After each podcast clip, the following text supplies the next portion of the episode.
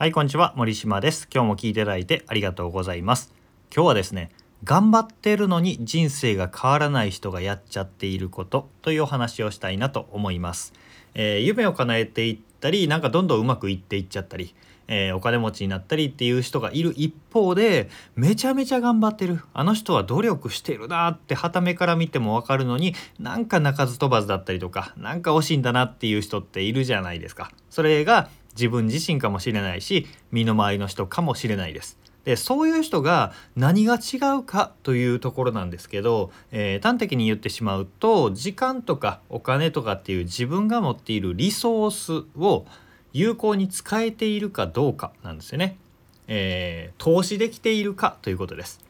えー、リソースっていうのは、え何かというと自分が持っている資産っていうんですかね、えー、お金とか時間労力人脈みたいな自分が持てるものです。それを、えー、使った以上に返ってくるっていう投資にできているかもしくは浪費、えー、使った以下になってしか返ってこないっていうふうにしているかという違いなんですよね、えうまくいく人が、え全時間人生毎日1秒たりとも無駄にせずやっているかっていうとそうでもなくって漫画読んだりねゲームしたり娯楽の時間を取ったりしてるわけですよ。でも、えー、ポイントを押さえて投資になるうまいリソースの使い方をしているということなんですよね。いろんな人見てきて本当にそうだなと思うんですよ。でじゃあ投資にするための時間とかお金の使い方のポイントはどこなのかというのは原則を押さえておくとね結構簡単にわかるものなのでその投資の原則についてお話していきたいなと思います。投資って言ってもあの株とかねそういうなんか FX とかそういう感じのものではなくって、えー、まあとっつきやすい日常生活に馴染んでいるものなので、まあ、気楽に聞いてみてください。でリソースの使い方っていうのは3つあるわけです。えー、投費投資消費浪費っていうこの3つですね。投資消費浪費です。まあそのままですよ。投資っていうのはかけた分以上になって大きくなって返ってくる。っていうものです100円で株買ったら120円に値上がったやった儲けたみたいな感じですねまあこれがイメージする通りの投資ですよで消費っていうのは、まあ、100円出したら100円のリンゴもらって美味しかったやったっていうね、えー、かけた分と同じだけの価値が返ってくるものです。えー、浪費っていうのはまあ例えば何ですか,、えー、競馬に突っ込んだりとか、えー、そういうかけ続けたら絶対マイナスになるものにかけてしまうっていうことですね。それが浪費です。で今後の生活でお金を使う時もしくは労力とか時間を使う時にこれは浪費だろうか？そして投資だろうか？どっちだろうかなっていうのを考えながら生活するっていうことをするといいわけです。頭の中にね3つ箱があると思ってください。投資の箱消費の箱浪費の箱っていうプラスになってるかプラスマイナスゼロかマイナスになってるかっていう箱を3つイメージしてください。でこれから言うことをその3つの箱に振り分けてみてもらえますか、えー、じゃあいきますね、えー、例えばあなたの時間とお金を専門能力を学ぶ研修とか講座を受けるということに使うのは投費で、えー、投資でしょうか？消費でしょうか？浪費でしょうか？っていうことですね。えー、あとは自分よりステージの高い人憧れの人とか自分より成果を出している人と食事に行くっていうお金の使い方時間の使い方っていうのは投資でしょうか？消費でしょうか？浪費でしょうか？あとは新車を買う。新車を買う。ピカピカの新車を買うっていうのはどれですかね？あとは食べ過ぎ飲み過ぎ寝過ぎみたいなんてどれですか？っていうふうに考えてみてほしいんですよね。で今考えてああこれは投資かなとかこれは消費かなって思うようなものがあったかなと思うんですけど明らかに浪費だったのは食べ過ぎ飲み過ぎ寝過ぎっていうやつですね。でもえー、まあまあこういう分かりやすいと、うん、浪費っていうのはマイナスになるものは即座にやめるといいんですけど、えー、微妙なものがありましたよね。それ以外のものっていや消費なのかみたいな。投資になるのかみたいな風にうんどうなんだろうっていう迷いがあったと思います。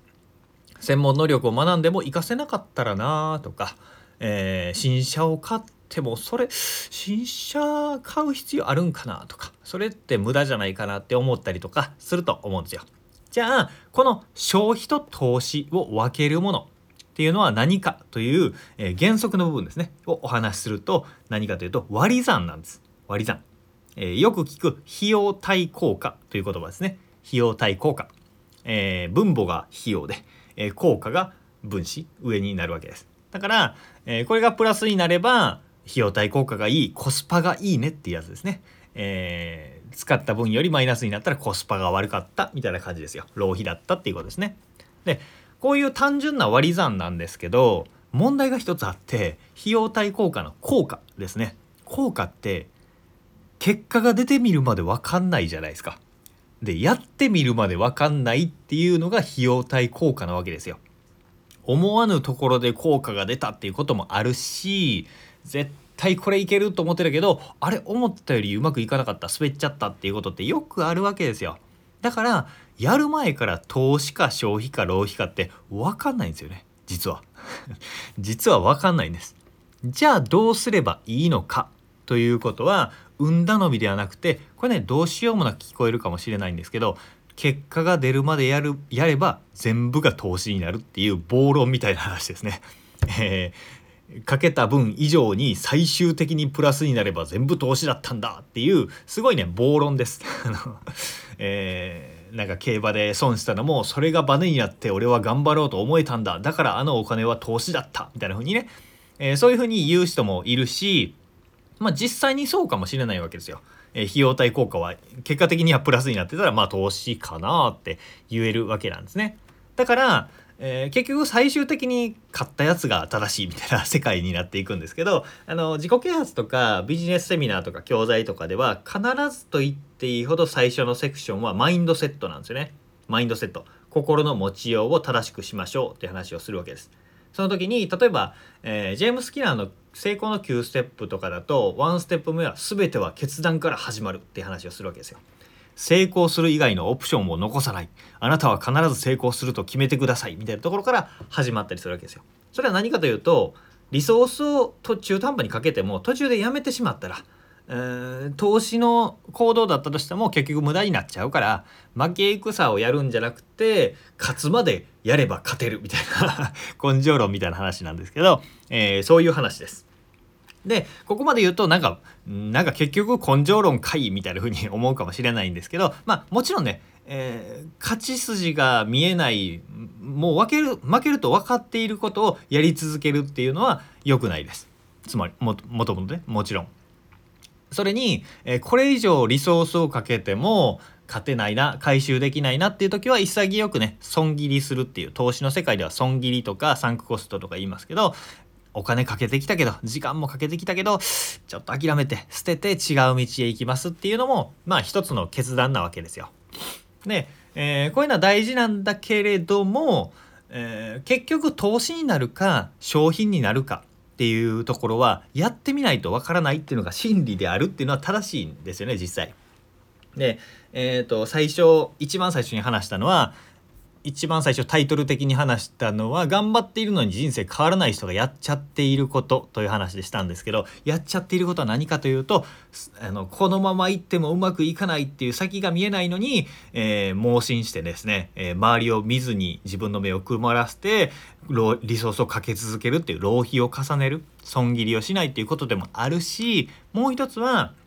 えー、やる前からこれって絶対うまくいくんだろうかみたいな風に考えすぎちゃうっていうことですね。これをやってる人がめちゃめちゃ多いです。この2つ。だから、えー、投資っていうのはこれってうん元本保証とか好きじゃないですか金融投資とかでね元本保証で必ず10%の利回りがありますそんなことありえないんだけど言われるとグラッとくるわけですね心がグラッときてああそうなのかって思っちゃうわけなんですけど、えー、元本保証とか基本的にはないんですよねだから、えー、必ずリスクはあるんだけどうまくいくまでやったらうまくいくみたいなそういう暴論がある上でできる限りね、えーかけた分以上のプラスになるっていう確率が高い行動を重ねていくっていうことしかできないんですよね。えー、だからちょっとぐちゃぐちゃになってきましたけど、えー、まとめますと頑張っているのに人生がうまくいかない人がやってしまっていることっていうのはまず投資消費浪費っていう考えがない場合が多いです。なんでその考え方をまず身につけましょうというのが一つ。そして、えー、つ目は、えー、やる前からこれがプラスになるかって分かりきることって絶対ないので絶対ないのでやってみてこれがいいんだと思ってこれをやるんだと決めたらそれがプラスになるまで投資と後で振り返って言えるまで根性でやりましょうってことです。そうすると投資になるから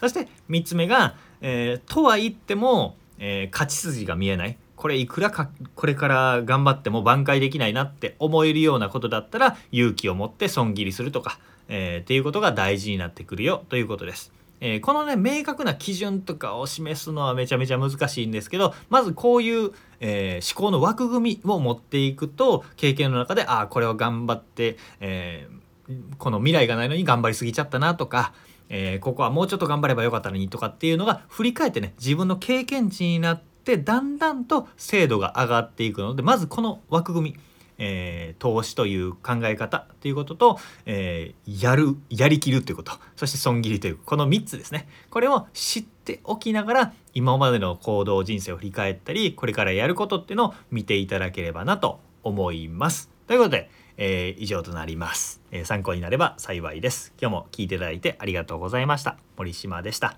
それではまた。